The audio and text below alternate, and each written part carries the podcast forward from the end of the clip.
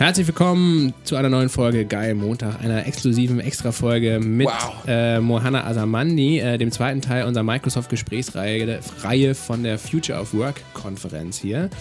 Äh, die erste Folge habt ihr vielleicht schon gehört mit Markus Köhler, dem Personalvorstand. Jetzt also mit Mohana, die Zeich ihres Zeichens äh, Chief Learning Officerin ist bei Microsoft und sich um die ganzen Themen ähm, ja, Lernen, Weiterbildung, Ausbildung bei Microsoft äh, kümmert. Und das sind viele spannende Tätigkeiten, die sie da ausführt.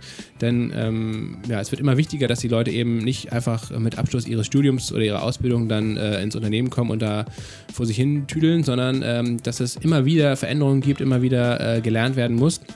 Und die Art und Weise, wie gelernt wird und was gelernt wird, darum wird es heute gehen, denn Microsoft und auch Mohana haben sich da viele spannende Sachen ausgedacht, die sie ähm, ja, für ihr Team bereithalten. Ja, voll. Und Mohanna passt wie die Faust aufs Auge für diese Themen, weil sie ein Enfant terrible ist, glaube ich, weil sie auch eine ganz andere Art und Weise hat zu kommunizieren, als man das normalerweise von Leuten mit so einem krassen Titel erwarten würde.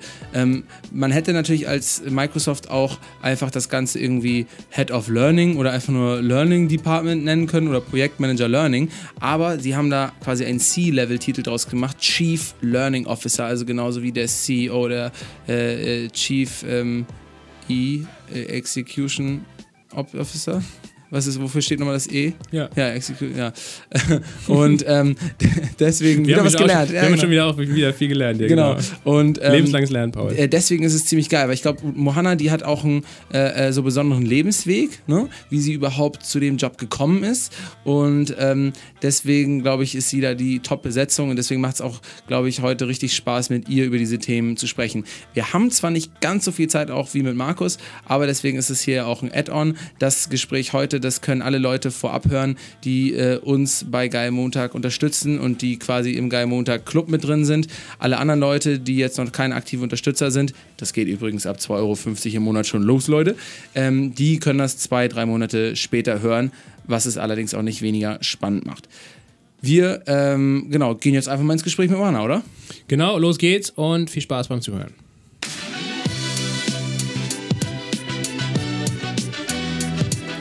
Hi Mohanna, schön, dass du Zeit hast. Danke. Hallo zurück. Hast du letzten Freitag fürs Klima gestreikt? Ja, habe ich tatsächlich. Okay. Und Privat. Ja, privat. Aber dafür muss man sich auch erstmal dann Zeit nehmen. Genau. Und das ist tatsächlich das Schöne bei meinem Arbeitgeber. Vertrauensarbeitszeit. Das heißt, wenn man viel entweder vorher schon erledigt hat oder weiß, hm, man schafft seine Arbeit auch so, kann man sich auch den Freitag frei nehmen. Und ich war unterwegs mit den Kindern von Freunden von mir. Ja. Heißt allerdings, so ein Streik bei Microsoft ist nur so ein halber Streik, weil der Arbeitgeber findet es im Zweifel auch noch gut. Ja. ja, Okay. zum Glück. Ähm, wir haben am Anfang immer so ein schön abgegriffenes Konzept, wo wir fünf schnelle Fragen stellen. Manchmal auch nur vier. Heute einigen wir uns mal auf vier. Ähm, du kannst ja mit entweder oder quasi Okay. äh, antworten. Büro oder Homeoffice? Homeoffice. Warum? Weniger Ablenkung, Jogginghose, kein Make-up und ich teile mir ein, wie ich arbeite und kann zwischendrin mit meinem Hund spielen oder rausgehen. Okay, klingt gut, ja. Flexible Arbeitszeiten oder fünf Stunden Tag bei vollem Lohnausgleich? Flexibles Arbeiten, Mhm. New Work oder Nachhaltigkeit? Nachhaltigkeit. Why? Weil ich denke, dass wir eine Verantwortung tragen für Generationen, die nach uns kommen.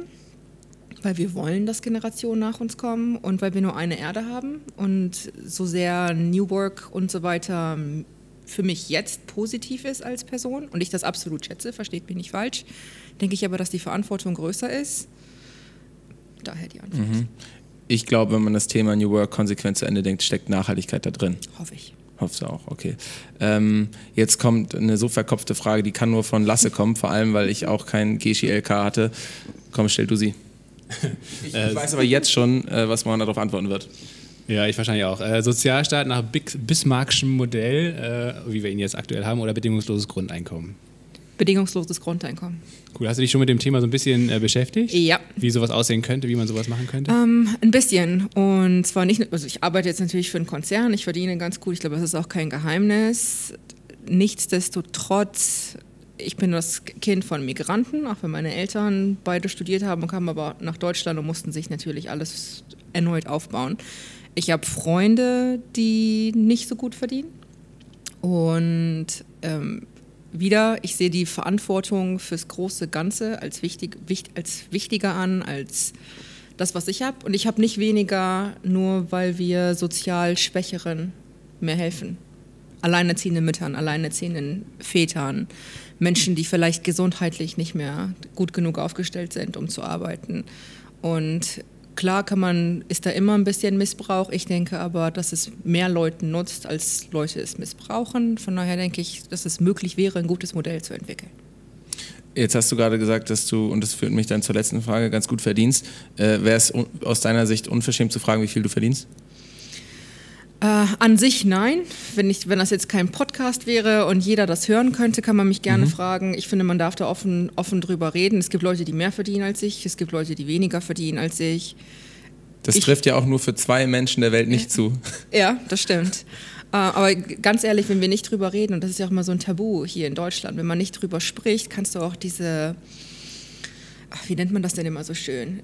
Dieses Ungleichgewicht mhm. ja auch nicht aus der Welt schaffen. Mhm. Wir reden immer drüber, wir müssen irgendwie Löhne angleichen, Frauen verdienen weniger, People of Color verdienen weniger. Ja, aber wenn wir nie drüber reden, woher sollen sie denn dann auch wissen, wie, wie viel sie eigentlich erwarten können? Genau. Sieht nicht jeder so wie ich, ähm, aber mich kann man privat gerne alles Mögliche fragen. Das wäre nämlich eigentlich auch meine Frage gewesen, ob ja. das bei euch, ob man darüber nachdenken kann, so klassische, äh, klassisches Gehaltssystem oder transparentes Gehaltssystem. Und ja. Man merkt schon, du wärst wahrscheinlich für ein transparentes Gehaltssystem. Absolut, mhm. absolut. Ähm, und dann sind diejenigen, die sich vielleicht benachteiligt fühlen, die können sich dann auch besser, die können auch halt einfach besser nach vorne kommen und sagen, ich möchte das das Gehalt, weil so und so. Nicht, weil mein Kollege mehr verdient. Ich glaube, das ist keine gute Begründung. Aber wenn man darlegen kann, warum, ist das absolut fair, aber man muss dann schon wissen, in welchem Rahmen würde denn der Arbeitgeber für eine bestimmte Rolle auch was bezahlen.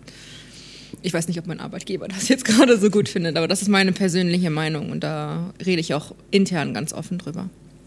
Cool. Ähm, kommen wir mal so ein bisschen zu deinem äh, Arbeitstag. Wie sieht so ein äh, klassischer Mohana-Montag aus bei dir? Gibt es sowas, so einen klassischen ja, Tag, Montag? Ja, tatsächlich. Also zumindest die ersten paar Stunden sind mehr oder weniger immer nach dem gleichen Schema, obwohl ich mich so schnell langweile. Frau, ist die Struktur montags gar nicht schlecht. Ich fange immer an, gucke erst in meine E-Mails, ähm, nachdem ich Sport gemacht habe. Ich bin so ein Morgens, eine Morgenssportperson. Das heißt, erstmal E-Mails. Ich, ich gucke für mich selbst, hey, was steht diese Woche an? Hast du Termine, auf die du dich vorbereiten musst? Musst du irgendwas präsentieren? Musst du irgendjemandem etwas schicken, weil sie dich gefragt haben und du hast vor dem Wochenende es nicht mehr geschafft. Ähm, ich plane sozusagen meine eigene Woche. Dann starte ich immer mit einem Team-Meeting, also mit meinem eigenen Team. Ähm, dass wir einfach, dass ich einfach verstehe, hey, was ist top of mind von meinem Team? Jeder hat wirklich die Möglichkeit zu sagen, hey, diese Woche das ist das, was ich gelernt habe in der letzten Woche. Da reden wir auch immer gerne drüber. Hat jemand eine coole neue Serie gesehen? Tauschen wir uns natürlich auch aus. Aber dann, was steht in der Woche an? Braucht jemand meine Unterstützung? Können wir uns vielleicht gegenseitig irgendwie helfen? Hat jemand so viel auf dem Tisch, dass vielleicht jemand anderes ähm, einfach mit, mit irgendwas übernehmen könnte? Ah, und dann geht es also direkt Business as usual, ne? E-Mails beantworten, in Meetings gehen, mein Team repräsentieren, meine eigenen Themen landen und die restliche Woche planen. Also ich versuche nachmittags, montags irgendwann keine Meetings mehr zu haben, dass ich wirklich so die Woche planen kann, die Präsentationen, die ich machen muss. Dann ist so Dienstag bis Donnerstag die Arbeitswoche mit vielen Meetings und vielen, ich habe gerade die Augen gerollt. Und, ähm, Gefällt dir etwa nicht, was du machst? Total, aber ich finde, ähm, wir können echt Meetings reduzieren. Nicht, nicht nur bei Microsoft, sondern grundsätzlich als Gesellschaft. Hey, auch wenn man nicht gerne telefoniert, aber manche, manche Sachen kann man lösen, indem man einfach für zwei Minuten entweder telefoniert, chattet, manchmal tut es auch eine WhatsApp. Man muss nicht immer mit so vielen Leuten in einem Meeting sitzen. Und freitags ist dann wieder mit dem, mit dem Team eins zu eins sprechen, die Woche abschließen, die nächste Woche kurz vorbereiten und dann und Klimastreik. Und Klimastreik. Ab und zu. Und, und, sich dann wirklich ins Wochenende verabschieden, wenn, die, wenn man den Luxus hat, früh Feierabend zu machen hat man halt, wenn man, wenn man Vertrauensarbeitszeit ja. hat. Ja, du hast ja schon dich als äh, Fan des Homeoffice ge ja. geoutet. Ähm, oft ist ja das Problem dabei, dass man nicht so richtig ähm, unterscheiden kann zwischen Privat- oder Berufsleben oder dass das ein bisschen verschwimmt. Äh, hast du das Problem auch? Und wenn ja, wie gehst du damit um? Äh, nicht mehr. Ich hatte es tatsächlich. Ich mache seit neun Jahren Homeoffice. Am Anfang war es so, ich habe kein Anfang, kein Ende, also kein Ende gefunden, ehrlicherweise. Das heißt, ich habe dann meinen PC mit ins Wohnzimmer rübergenommen und mich dann irgendwann nach, nach ein, zwei Jahren gewundert, mein Gott, was bist du denn so gestresst? Wo kommt das denn bloß her? Bis ich dann persönlich gemerkt habe, okay, das liegt nur an dir. Dass, wenn du ständig erreichbar bist und auf alles immer sofort antwortest, ist kein Wunder, dass Leute dann irgendwann die Erwartungshaltung haben, dass sie auf einem Sonntag oder einem Samstag eine Antwort bekommen. Mittlerweile richte ich so ein, ich habe ähm, ein, ein, Büro im, bei uns in der Wohnung. Ich gehe da nur noch rein, wenn ich arbeiten muss und nach Feierabend komme ich raus ich gehe eigentlich auch nicht mehr wieder rein. Dann nutzt mein Mann oder der Hund das, das Zimmer gerne. Ist eigentlich ein echt, echt, echt schöner Raum. Aber für mich ist es so mit Arbeit verbunden. Mein Arbeitsrechner ist nur mein Arbeitsrechner. Den nutze ich privat nicht. Das ist meine persönliche Art und Weise abzuschalten. Ich gehe mal davon aus, dass du als kleines Kind gar nicht wusstest, dass es den Job, den du jetzt gerade machst, gibt. Richtig. Und auch nicht, dass man so arbeiten kann, wie du jetzt arbeitest. Ja. Was war dein erster Berufswunsch?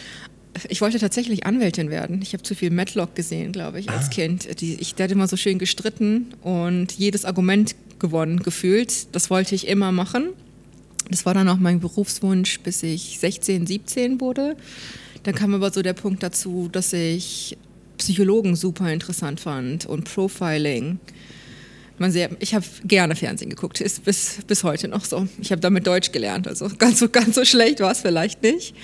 Und habe mich dann doch irgendwann für die Psychologie entschieden und nicht für das Jurastudium. Interessiert mich aber nach wie vor. Also wenn ich vielleicht nochmal noch mal zurück an die Uni gehe, studiere ich vielleicht auch nochmal Jura.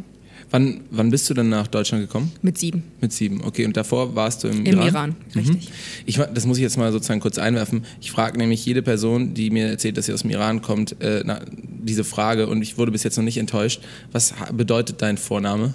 Weißt du das? Nein. Schade. Okay, dann bist du jetzt die erste Person, die mich dahingehend enttäuscht. Dankeschön, jetzt stelle ich die Frage nicht mehr. ähm, ich dachte, jetzt sagst du irgendwie so schöne Blume oder irgendwie Schokolade, die gut riecht oder so. Das sind immer ich, so blumige Namen. Ja, ich glaube, mein Vorname ist nicht mal iranisch. So. Ich glaube, es ist nicht mein wirklicher Vorname. Meine Eltern haben den irgendwo gehört, aufgeschnappt und gesagt, oh, finden wir schön, gibt niemanden, der sonst so heißt. Nehmen okay. wir mit. Ich glaube, es ist eigentlich ein Nachname irgendwo aus einem anderen kulturellen so. Raum. Okay. Ähm, ja, und dass du dass du gerne Fernsehen schaust, beziehungsweise Netflix schaust, das haben wir ja vor dem Gespräch schon, genau. schon geklärt. Da war auch dann deine Vorliebe für äh, Criminal-Sachen äh, ja. ist dann zutage gekommen.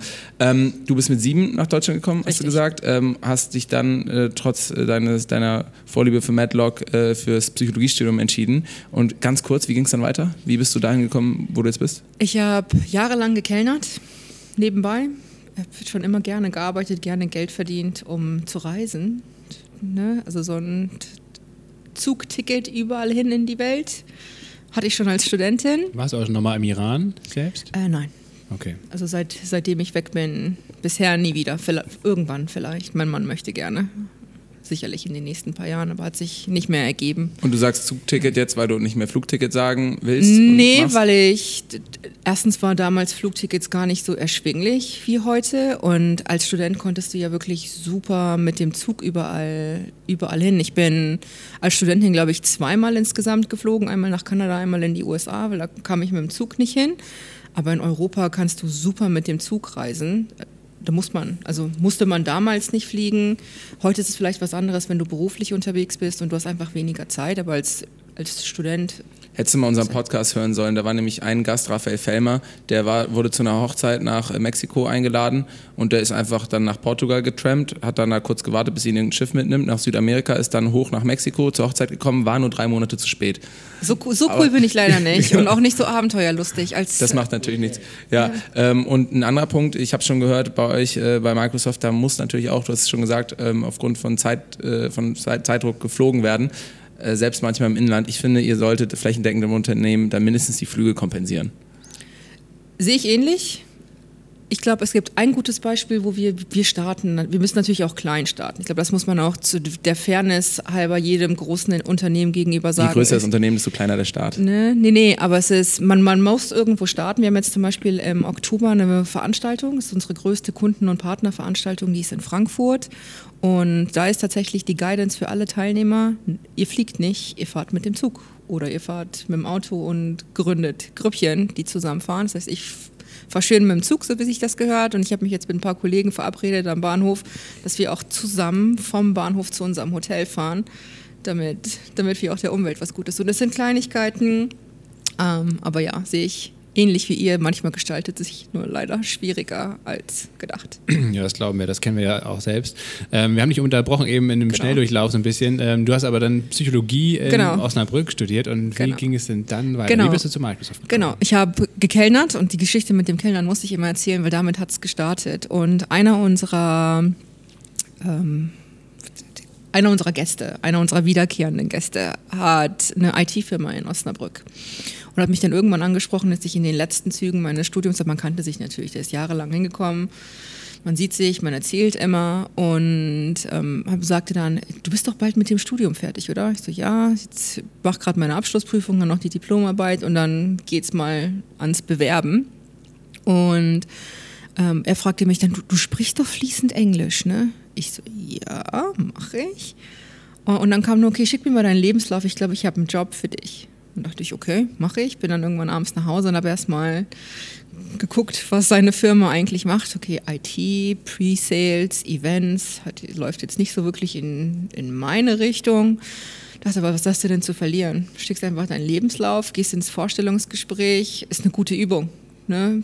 wenn es dann ernst wird gesagt, getan, war bei dem Vorstellungsgespräch, hat geklappt, die haben mir einen Job angeboten. Ich habe es angenommen, weil ich mir dachte, okay, zwei Jahre Wirtschaft, dann kannst du immer noch zurückgehen. Das ist vielleicht eine ganz schöne Erfahrung, einfach mal zu wissen, wie die andere Seite, ähm, wie die andere Seite tickt. So bin ich tatsächlich zu Microsoft gekommen. Ich hab, war Projektmanagerin für ein, ein paar Microsoft-Projekte, habe so Microsoft als Unternehmen kennengelernt habe mir international ein Netzwerk aufgebaut und ein paar Jahre später hat Microsoft an die Tür geklopft und gesagt, hey, hättest du vielleicht Interesse?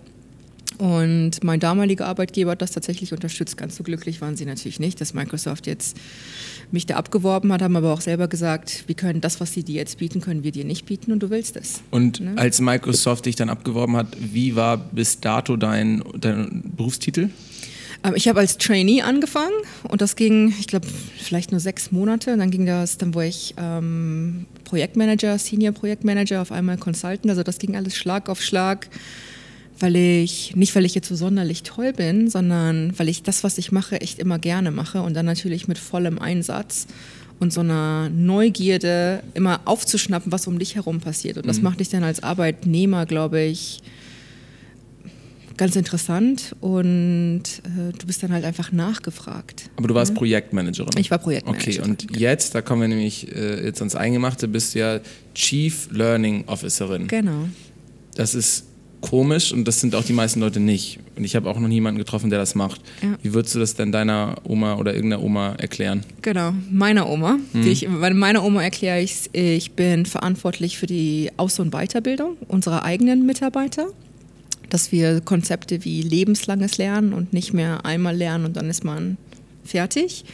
Ähm, dafür mein, bin ich mit meinem Team verantwortlich. Ich leite die Abteilung und bin aber auch verantwortlich für das Thema für unsere Microsoft-Kunden und Microsoft-Partner und was wir Future Generations nennen, also Schüler, Studenten, da mit unserer Education-Abteilung zusammenzuarbeiten und sicherzustellen, dass wir auch die Verantwortung, die wir dem deutschen Markt gegenüber haben, einfach erfüllen. Das ist das, was ich mache und ich finde das extrem interessant, weil jeden Tag anders ist und es ist halt eine, es ist eine neue Stelle, es ist ein neuer Titel. Ich gehe Wege, die noch nicht ausgetreten sind. Das ist, glaube ich, das, was mich montags immer so motiviert, dann aufzustehen, auch wenn ich vielleicht lieber liegen bleiben möchte. Also mh, wahrscheinlich werdet ihr sicherlich viele eure eigenen Tools, also Software und Hardware irgendwie ähm, weiterbilden, beziehungsweise die Nutzung damit äh, mhm. weiterbilden. Aber was kann man sich, äh, was wird darüber hinaus geschult? Also was für Methoden, was für vielleicht auch kulturelle und soziale Aspekte genau.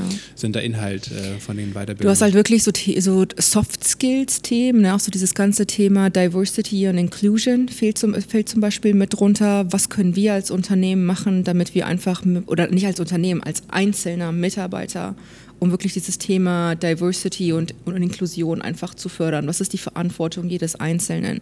So diese Thematik Growth Mindset. Ich weiß nicht, ob ihr von Carol Dweck und dem Mindset-Konzept gehört habt, dass man äh, dass man einfach offen dem gegenübersteht, dass man nicht alles weiß und auch alles wissen muss dass man ähm, offen mit solchen Themen zugeht. Das sind halt so Konzepte, dann nat natürlich auch so klassische. Guck mal, kannten wir nicht, aber haben wir schon gut umgesetzt. Wir haben einfach nichts wissend äh, im Kopf geschüttelt und wir haben es gleich zugegeben. Ja. Das ist ja schon Growth Mindset dann. Ein bisschen. Ja, ja aber das, ne, das, sind, das sind so Themen, dann natürlich so diese ganze technologische äh, Thematik und digitale Skills. Das ist, dass wir nicht nur wissen, wie unsere Produkte funktionieren, das ist das eine, dass wir aber auch mit unserem dass wir unsere Produkte wirklich umsetzen können. Das heißt, unser ganzes Unternehmen wird technischer, weil wir merken, technisches Know-how ist für den Markt einfach relevant und wir können nicht erwarten, dass unsere Kunden und Partner technisches Know-how haben, wenn wir selber nur eine kleine Gruppe von wirklich technischen Experten haben. Das heißt, egal in welcher Rolle jetzt man ist, ob ich oder eine Geschäftsführerin wie eine Sabine Bendig, wir alle müssen technischer werden, beziehungsweise wir, wir werden es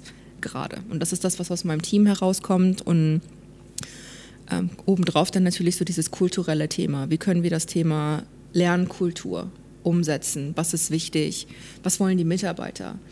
Wo gibt es vielleicht für die Mitarbeiter einfach noch Schwierigkeiten, weil sie halt sagen, ey, wir, wir, wir verstehen zwar, wo ihr hin wollt, aber wir fühlen, wir fühlen unsere Stimme nicht gehört. Und das ist das, was mein Team macht. Wir sprechen wirklich mit allen, wir sprechen mit der Chefetage, mit den Mitarbeitern und schauen einfach, wie finden wir den besten Weg, der den Mitarbeitern hilft, aber auch eine Geschäftsführung zufriedenstellt. Das ist so die, das, was ähm, aus meinem Team herauskommt. Konzipiert ihr dann ähm, erstmal die Kurse für eigentlich für internen ähm, Gebrauch und äh, entwickelt daraus, äh, wenn das dann erfolgreich ist, auch für Kunden äh, ähnliche Kurse oder, oder ähm, ist das abwechselnd oder wie, läuft, wie ja. kann man sich sowas vorstellen? Mit, mittlerweile ist es so, dass wir Kurse mit beiden Zielgruppen im Kopf Design. Also das Design findet tatsächlich bei, mit unserem Team in den USA statt. Das machen wir nicht. Also wir, wir geben Feedback, was, sind, was brauchen unsere Kunden und dazu zählen die Mitarbeiter genauso, also wirklich diese Kundenzentriertheit. Und dann haben wir natürlich ein gesamtes Team, das sind Experten, die Kurse designen. Aber die Kurse, die jetzt alle kommen, sind wirklich für Kunden und Mitarbeiter sind eins zu eins gleich. Zumindest alles, was so in den technischen, digitalen Raum läuft. Und dann hast du natürlich so ein paar interne Themen, Diversity, Inclusion, Growth Mindset. Das ist eher intern orientiert.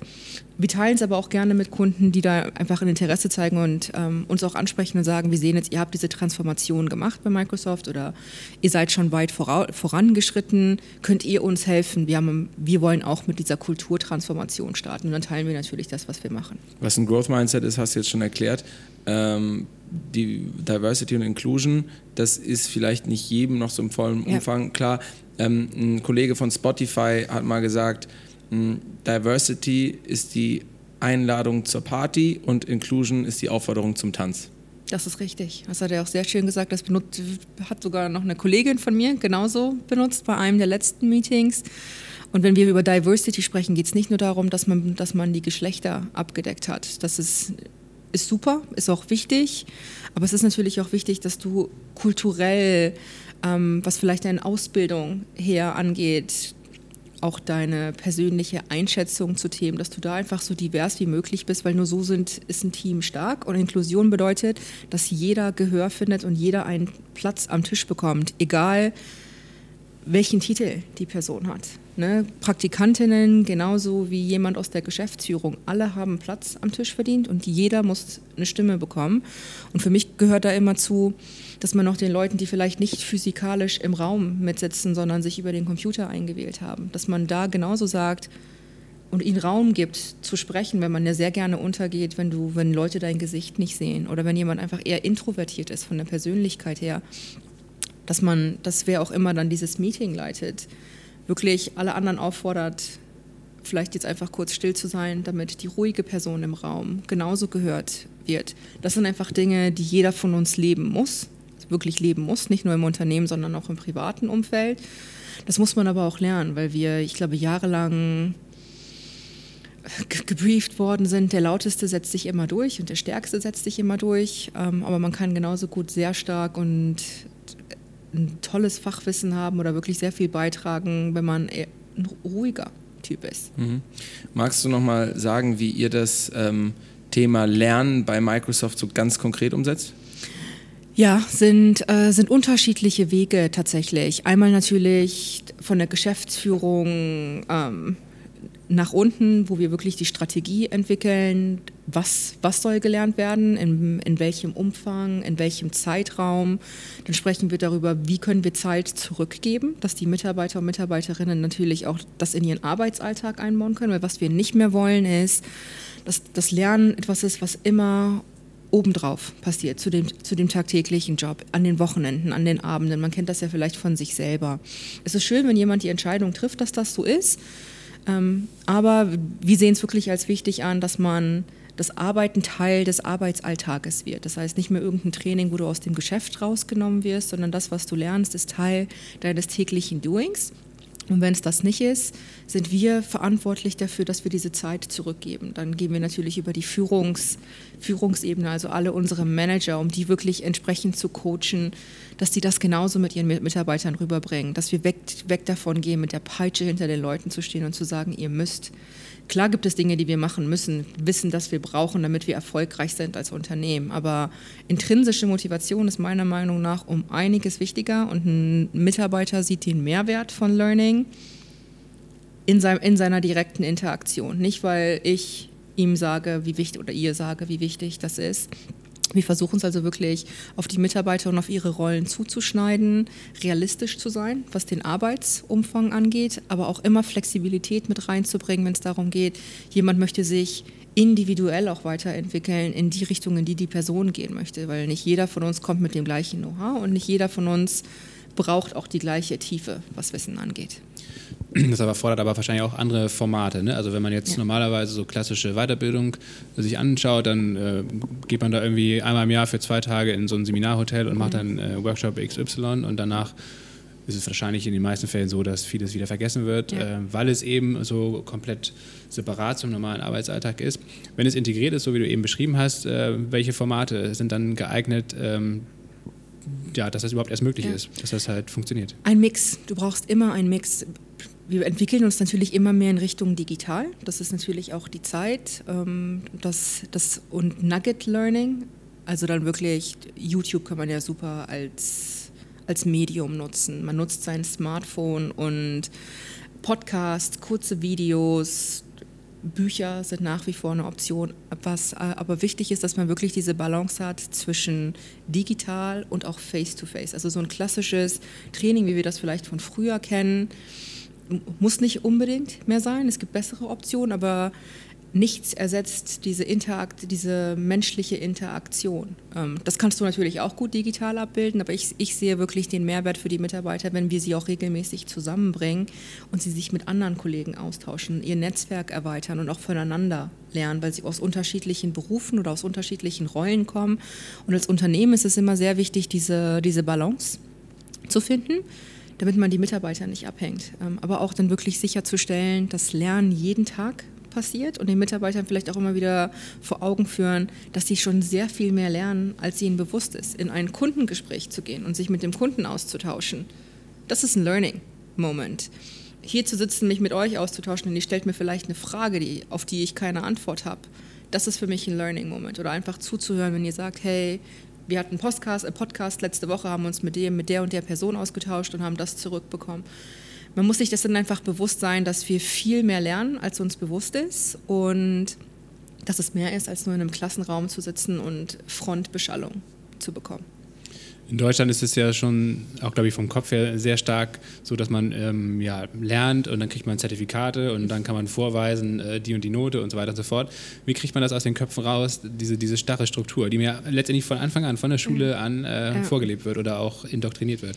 Ich glaube, es wird noch ein paar Jahre dauern, oder vielleicht sogar Generationen, bis wir das komplett aus den Köpfen haben. Es ist hier auch wieder so ein Mix es ist, als, als Menschen werden wir immer noch davon motiviert, dass wir irgendwas dafür bekommen, dass wir Dinge tun. Gamification ist ein super Ansatz. Wir spielen, wir spielen ein Game auf dem Handy, sammeln Punkte, bekommen Sterne, die wir dann für irgendwas anderes nutzen können. Ja, ich mache ich mach das ja auch. Und das motiviert ja so ein bisschen. Das gleiche gilt für Zertifizierung. Das heißt, wir versuchen dann schon mit, mit Badges zu arbeiten, die du dir einfach auf den PC kleben kannst, wirklich, wo, wo auch einfach andere Leute sehen, was du hast. Aber nicht mehr in, nur in diesen rigiden Strukturen zu denken und zu sagen, du bist nichts, wenn du ein Zertifikat hast. Wie, so, wie, so ein, wie, so ein, Ordenrevers bei so einem, bei so einem äh, Army-Soldier, dass du ja. so, ja hier, ich habe schon den Stern in irgendwie SEO-Marketing oder in Produktentwicklung. Ja, also es gibt, das ist, Hast du deinen Laptop ist, dabei? Ich hab, Darf ich mal äh, raufschauen? Ja, ich habe ich hab keine Aufkleber. Der ist ja blitzeblank. Meiner ist blitzeblank, wow. der ist aber auch, der ist neu. Ich, aber ich, ich klebe mir die tatsächlich auch nicht auf, auf meinen PC. Es ist, glaube ich, jedem selbst überlassen. Also ich finde Orden super, aber ich brauche sie für mich nicht. Das ist, glaube ich, für mich ist immer wichtiger zu wissen, was ich alles noch nicht weiß. Und die Liste ist immer noch viel, viel länger als die Liste der Dinge, die ich weiß. Aber ich freue mich natürlich auch, wenn, wenn ich unsere Mitarbeiterinnen und Mitarbeiter sehe, die wirklich ihre, ihre Sticker haben oder ihre LinkedIn-Badges es soll einfach, wenn man sich selbst feiert und weil du natürlich dann angesprochen wirst. Ähm, von daher versuch, ich kann es nachvollziehen, es ist ja auch noch im Markt, vor allen Dingen bei technischen Zertifizierungen, die ziehen natürlich extrem. Du wirst als, und die, hast, die hat man sich auch verdient, das ist kein Badge, den du einfach so bekommst, da haben Leute wirklich monatelang oder wochenlang Arbeit reingesteckt. Das zeigt einfach, du bist wirklich ein Experte in dem Bereich oder entwickelst dich zu einem Experten in dem Bereich, finde ich absolut in Ordnung. Solange wir aber nicht sagen, wenn du es nicht hast, bist du nichts wert. Und das ist immer so ein bisschen die, die Schwierigkeit.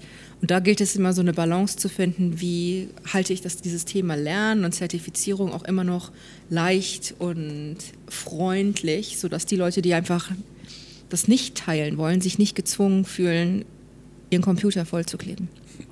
So wie, wie, in, wie, ist es in anderen Ländern äh, bei euch, also bei, bei anderen Microsoft-Dependancen? Äh, ist, ist, ist das eine andere Lernkultur? Unterscheidet sich das deutlich von Deutschland? Oder? Es unterscheidet sich je nachdem, in welchem Markt man unterwegs ist weil es natürlich sehr von, von der Geschäftsführung vorgelebt wird, von den einzelnen Mitarbeitern. Du hast, wir haben Länder, in denen, in denen ich sagen würde, da ist die Lernkultur und dieses, dieses Thema Freiwilligkeit und das, dieses positive Empfinden ein bisschen besser aufgestellt als bei uns. Gibt es aber auch viele Märkte, die Deutschland wirklich im Moment als Vorreiter sehen. Also wir haben in den letzten Jahren einen Riesenschritt nach vorne getan. Nicht nur, weil wir jetzt die CLO-Rolle geschaffen haben, sondern grundsätzlich, weil ich mit Sabine Bendig und der Geschäftsführung in Deutschland einfach, wir haben einfach ein tolles, eine tolle Geschäftsführung bekommen, die sehr offen war für das Thema Weiterbildung, auch was, was sie selbst betrifft. Und die gehen einfach mit gutem Beispiel voran und es hat sich einfach wirklich von Monat zu Monat, Jahr zu Jahr verbessert, sodass wir heute wirklich stolz darauf sein können, was wir, was wir erreicht haben und diese Transformation, die wir durchgegangen sind.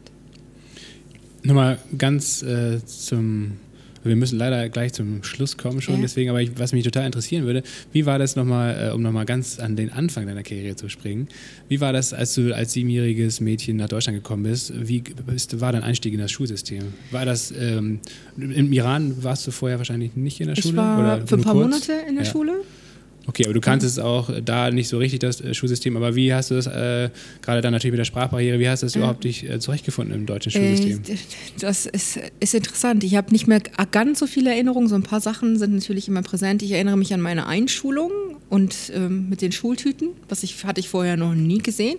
Ich habe auch eine bekommen. Ähm, Gott sei Dank hatten meine Eltern, äh, in dem, ich bin in, ich bin in einem Dorf hier in Deutschland aufgewachsen, ähm, aber Gott sei Dank hatten sie da schon Bekannte, die dann wirklich zu Freunden wurden, die gesagt haben, ihr braucht eine Schultüte und sind dann mit meinen, mit meinen Eltern beiden einkaufen. Sonst ist es bitter, ne? gewesen. ne? Ohne Sonst wäre es echt bitter. Ja. Ich war das einzige ausländische Kind, also das einzige braune Kind, jahrelang das einzige ausländische Kind in der Klasse. Ähm, ich glaube, ich war immer die, das einzige ausländische Kind in der Klasse. Aber ich habe halt meine Schultüte, aber ich habe nichts verstanden. Ich konnte ja kein Deutsch, als ich eingeschult wurde. Ähm, ich erinnere mich an meinen allerersten Schultag. Ich kam nach Hause, meine Mutter fragte mich, und ähm, was habt ihr gemacht? Sag ich, also ich habe erzählt, was wir gemacht haben und ich wusste, dass wir irgendeine Hausaufgabe bekommen hatten, aber ich habe nicht verstanden, was, weil ich kein, kein Deutsch konnte. Ich erinnere mich aber auch, dass ich nach, nach dem zweiten, dritten Tag nach Hause kam und die Hausaufgaben gemacht habe. Scheinbar habe ich dann auf einmal angefangen zu verstehen, was passierte. Und als Kind schnappt man Sprache scheinbar unglaublich schnell auf, weil ich habe ich hab keine Erinnerung mehr daran, dass ich nach meinem ersten Schultag nicht mehr verstanden habe, was die Lehrerin oder meine Klassenkameraden von mir wollten. Und dann ging das relativ einfach. Also ich, ich hatte aber auch sehr viel Glück, das muss ich auch sagen. Ich wurde nie behandelt, als wäre ich ein Außenseiter, habe auch das Gefühl nicht bekommen in der Schule, gelernt, ähm, was es eigentlich bedeutet, Kind von Migranten zu sein, anders auszusehen, war tatsächlich erst später. Und wenn man dann einmal Rassismus sieht, dann fällt es einem natürlich auf. Aber ich, da habe ich halt gemerkt, ich habe es als Kind wirklich extrem gut gehabt. Vielleicht auch, weil ich auf dem Dorf groß geworden bin und keine Vergleichspunkte hatte. Es gab auch keine Möglichkeit, mich nicht zu integrieren, weil ich war einfach da und die Klasse war sehr klein. Und es, mhm. es, gab halt nur eine erste Klasse, eine zweite Klasse, eine dritte Klasse, eine vierte. Da war man dann einfach eine eingeschworene Gemeinschaft. Ähm, aber da gibt es halt natürlich viele andere, die es schwer haben. Also auch viele meiner Arbeitskollegen, ähm, Kolleginnen, mit denen ich spreche, die mir dann halt von ihrer Kindheit und ihrer Schulzeit erzählen. Und es wirklich bitter ist und man dann wirklich merkt, was da heute noch passiert und dass wir deutschlandweit das Thema Inklusion nicht unbedingt wunderbar vorleben. Vielleicht ist es deswegen auch für mich so ein wichtiges Thema, dass niemand das Gefühl hat, er, sie gehört nicht dazu. Wenn du, also du hattest es jetzt dann zwar einerseits gut, weil du gesagt hast, ihr wart eine eigene geschworene Gemeinschaft und trotzdem war es nicht leicht für dich, weil du die Sprache zum Beispiel ja. am Anfang nicht konntest. Ähm, der zweite Faktor, der vielleicht genauso gravierend war, ist ja dann, dass du dich trotzdem wie jedes andere Kind auch mit dem Schulsystem rumplagen musstest. Ja. Wir haben auch schon heute häufiger im Podcast darüber gesprochen, dass äh, das Bildungssystem äh, eigentlich noch ziemlich hinterherhinkt, ja eigentlich auch noch so aus der Kaiserzeit kommt, wie es jetzt aktuell irgendwie dann strukturiert und mhm. umgesetzt wird. Wenn Mohanna jetzt Chief Learning Officerin von Deutschland werden würde mhm. und ein bisschen kreativ rumdenken würde, was sie mal so machen würde in den ersten 100 Tagen ihrer Amtszeit, wo würdest du ansetzen? Ich würde gern mehr digitale Bildung in unser Schulsystem integrieren, weniger Angst vor, vor Handys tatsächlich.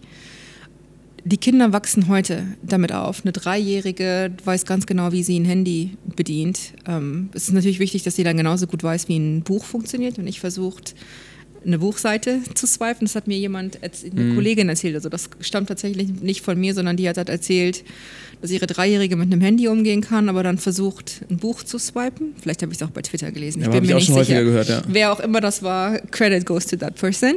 Ähm, das Credit goes to you because your kid doesn't know what a book is. aber nein, nein, aber es ist halt nicht meine Geschichte, sondern ja, ich habe es ja, tatsächlich irgendwo aufge, ähm, aufgelesen beides ist natürlich wichtig, aber wir, wir haben halt immer noch so viel Angst davor. Das heißt, da würde ich ansetzen und ich würde wirklich ansetzen, dass wir unseren Lehrern die Möglichkeit geben, ein bisschen freier vielleicht zu gestalten, weil ich gar nicht sagen will, alle Lehrer verschließen sich vor dem Digitalen, sondern ich glaube, dass viele auch einfach gar nicht die Freiheiten haben, das umzusetzen, was sie gerne machen würden. Und diejenigen, die die sich vielleicht noch nicht wohlfühlen mit dem Thema, denen einfach viel Zeit investieren, dass, dass sie auch abgeholt werden, dass sie ihre Ängste verlieren. Ich glaube, viel passiert echt wirklich über Ängste und Nichtwissen und gefährliches Halbwissen. Mhm. Das ist, da würde ich tatsächlich ansetzen und dann ähm, grundsätzlich haben wir, glaube ich, noch ein bisschen, ein bisschen was zu tun, was unser Schulsystem angeht, vor allen Dingen, wenn es darum geht, mehr individuell auf Kinder einzugehen, auf die unterschiedlichen Hintergründe und dass wir Kinder nicht benachteiligen, nur weil sie aus braunen Familien kommen. Ja. Das passiert halt leider immer noch. Dann letzte Frage. Ähm, was glaubst du, wie die Karriere eines heute 18-Jährigen aussehen wird in der Zukunft?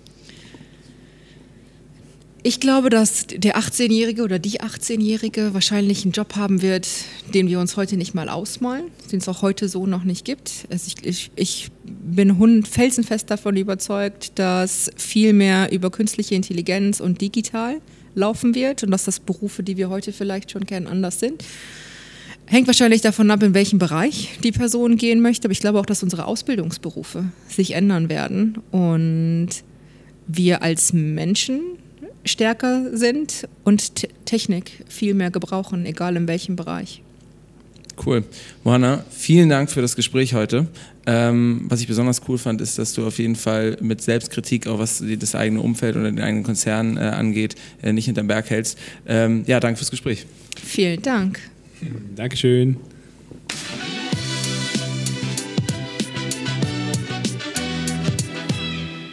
Ja, schade, dass wir nicht ganz so viel Zeit jetzt hatten mit Mohanna, aber Oh, jetzt ging es gerade richtig Ja, los. jetzt ging's Ich gerade richtig so los. gerne jetzt mit ihr noch mal eine halbe Stunde und wir müssen gehängt. auch sagen, kurz nach dem Gespräch, sie saß ja noch mal fünf Minuten mit uns und hat uns ein paar Sachen erzählt. Da hat sie ziemlich coole Sachen gesagt und ähm, ich weiß gar nicht, war die war auf der Aufnahme mit drauf, dass ich meinte, wir sprechen nicht von oben und unten, sondern von Ja. hinten und vorne. Das war mit drauf und das hat sie auch, das hat sie sofort angenommen, hat danach auch noch gesagt, sie will, dass jeder ihr eine Schelle gibt, wenn sie noch mal äh, äh, sagt, Aber oben wirklich, und sie hat das unten. genauso sie hat das wirklich genauso gesagt. so gesagt. sie meinte sie das auch wirklich. direkt äh, im Anschluss ans Gespräch nochmal äh, getweetet. Sie hat es getweetet, genau. Und da gab es schon ordentlich äh, Feedback zu. Also äh, man hat auf jeden Fall echt rausgehört, fand ich. Ähm, die hat Bock auf Lernen. Ja, ich finde, also die ist einfach, mehr oder weniger lebt die einfach ihren Job. Also auch die ganze Vita, die ganze Voll. Karriere, die sie halt hinter sich äh, hat Ey, schon. wie krass ist das? das ist einfach so dass der Prototyp für die Ja. Art und Weise, wie man lernt und was sie mehr oder weniger jetzt beruflich Ja. tut in ihrer jetzigen Ja. Position. Ich meine, wie krass ist es, das ist sowieso immer unvorstellbar, dass die einfach quasi in ein anderes Land gekommen ist und noch gar kein Deutsch so richtig konnte und sich trotzdem so krass durchgebissen hat. Und dann aber auch noch einfach so als äh, Studentin in Psychologie irgendwo äh, äh, jobbt oder kellnert und dann von jemandem angesprochen wird und über solche Wege dann letzten Endes zu dem kommt, was sie jetzt eigentlich machen will. Das zeigt, glaube ich, auch nochmal jedem einfach, dass äh, nichts so wirklich zu 100% planbar ist, sondern äh, hinter jeder Ecke kann eine Überraschung lauern, die dein Leben für immer verändert. Das klingt jetzt total cheesy, aber es ist ja so. Und man sieht es bei Mohanna einfach, weil wenn man sozusagen ihr Leben bis dato durchgespielt hätte, hätte man jetzt nicht gedacht, gut, dass die in zwei, drei Wochen bei einem IT-Unternehmen anfingen. Fing sie aber dann und äh, jetzt ist sie einfach bei Microsoft Chief Learning Officer. Und das ist, finde ich, ziemlich cool und wie gesagt, da passt sie einfach ziemlich gut zu. Ja, und ich finde es gut, dass, äh, dass ein großes Unternehmen wie Microsoft sich da jetzt auf den Weg macht und eben dieses ganze Lernen eben auch den neuen Arbeitsweisen anpasst. Dass es halt nicht darum geht, ach ja, jeder hat jetzt irgendwie zwei Seminartage pro Jahr und da kann man dann irgendwas machen und äh, sich im Maritimhotel einschließen und da irgendeinen Kram lernen und dann geht's weiter. Ähm, Ja. Sondern dass es eben, ja, der Tatsache Rechnung trägt, dass Arbeit einfach sich natürlich einerseits mit dem normalen Alltag, mit Privatleben vermischt und dass das Herausforderungen mit sich bringt, aber auf der anderen Seite das Lernen eben auch oft informell stattfindet. Dass Ja. man einen Podcast hört, dass man einen Blogartikel liest, dass man sich mit irgendwelchen interessanten Gesprächspartnern austauscht und dabei immer irgendwie was lernt. Und ähm, gerade in Deutschland sind wir einfach, finde ich, so verkopft und so formell, was, was Lernen und was Bildungsabschlüsse anbelangt, ähm, dass das, glaube ich, in diesem Land hier umso wichtiger ist, dass die Leute einfach mal rausgeholt werden und nicht alles, was man lernt, wird direkt danach mit einem Zertifikat belohnt oder mit dies und das und Zeugnissen, Noten, ähm, sondern es ist viel, viel wichtiger, eben die Sachen zwischen, zwischen den Zeilen mehr oder weniger zu lernen, äh, das viel Ja. alltäglicher zu haben, viele in viel kleineren Portionen. Und ähm, auf der anderen Seite ist es natürlich trotzdem wichtig, glaube ich, auch dieses informelle Lernen in, in irgendwelche Strukturen zu gießen und irgendwie auch für ein Unternehmen wie Microsoft mit über 2000 oder 3000 Mitarbeitern hier allein in Deutschland auch nutzbar zu machen, weil informell ist zwar cool ähm, und irgendwie äh, dem der jetzigen Arbeitsweise angepasster, aber nichtsdestotrotz muss es ja trotzdem auch irgendwie für Leute begreifbar oder erlebbar machen, die vielleicht nicht das von sich aus heraus äh, machen, so wie Mohanna vielleicht selbst. Ja, Oder? genau. Und Das ist eine große Herausforderung. Ja, das ist eine große Herausforderung, aber das schafft man, indem man glaub, einfach pusht, indem man pusht, selber davon überzeugt ist. Und das hat man gemerkt, weil wir haben ja. Markus, ja, wir haben ja, wir haben ja Markus und Moana hat teilweise auch die gleichen Fragen gestellt. Moana hat ziemlich unterschiedlich geantwortet. Nicht nur, weil sie selber auch bei Fridays for Future äh, äh, mitgerannt ist, sondern ähm, glaube ich, auch äh, so im Punkto transparentes Gehaltssystem. Da hatte sie ja sofort eine ganz andere Meinung. Hat gesagt, ja, finde ich sofort gut, gerade für den Pay Gap zwischen Männern und Frauen super wichtig. Hätte ich auch gern. Und sie hätte uns auch ihr Gehalt verraten, wenn es jetzt nicht in einem großen Podcast gewesen wäre. Ich glaube, man hätte sie sogar auch, äh, sie hätte sich auch breitschlagen lassen und hätte so ein bisschen so, wäre schon in die, in die Nähe ihrer, ihrer äh, aktuellen realistischen Höhe gekommen. Hätte den Philipp Westermeier so ein bisschen machen können, so wie ich Genau, schätzen. so ein bisschen den, vom OMR-Podcast, ein bisschen rumschätzen. Ähm, aber äh, ja, das war, das war äh, interessant zu sehen, ähm, dass sie ja auch in so einer dann für so einen Konzern wichtigen Position ähm, einfach mal ganz andere Punkte ähm, äh, einnimmt und Positionen einnimmt. Fand ich cool. Hätte ich gerne noch mal länger mit ihr darüber gesprochen. Vielleicht ergibt sich ja irgendwann noch mal ein Gespräch mit ihr. Sie ist jetzt auf jeden Fall auch Fan von unserem Podcast. Hört ihn sich an. Hallo Mohanna. Und ähm, folgt uns jetzt auch und äh, wird uns hoffentlich auch ein bisschen dann begleiten. Genau, das einzig Dumme ist, wie gesagt, dass wir jetzt leider zu früh aus diesem Raum hier rausgeflogen sind. Vielleicht gibt es nochmal irgendwann eine richtig geile, lange Folge, wenn, wenn Mohanna dann ähm, Chefin von Microsoft Deutschland ist oder so. Ich glaube, da ist das ein Oder mindestens Anlass. Markus abgelöst hat. Wenn der keinen Bock mehr hat, Ja, genau, dann, dann, dann laden wir sie auf jeden Fall nochmal ein. würde ich sagen, können wir machen dann. Jo, bis dahin, gibt es auch noch ein bisschen was zu machen, Mohanna, ja. Also äh, ran an die Arbeit. Und ähm, wir machen jetzt auch mal weiter, oder? Wir machen jetzt weiter, wünschen euch eine gute Woche äh, bis zur nächsten Folge. Ähm, und äh, genau, wenn es euch interessant vorgekommen ist und euch Spaß gemacht hat, dann empfehlt uns hier sehr gerne weiter. Bis dahin, macht's gut. Tschüss.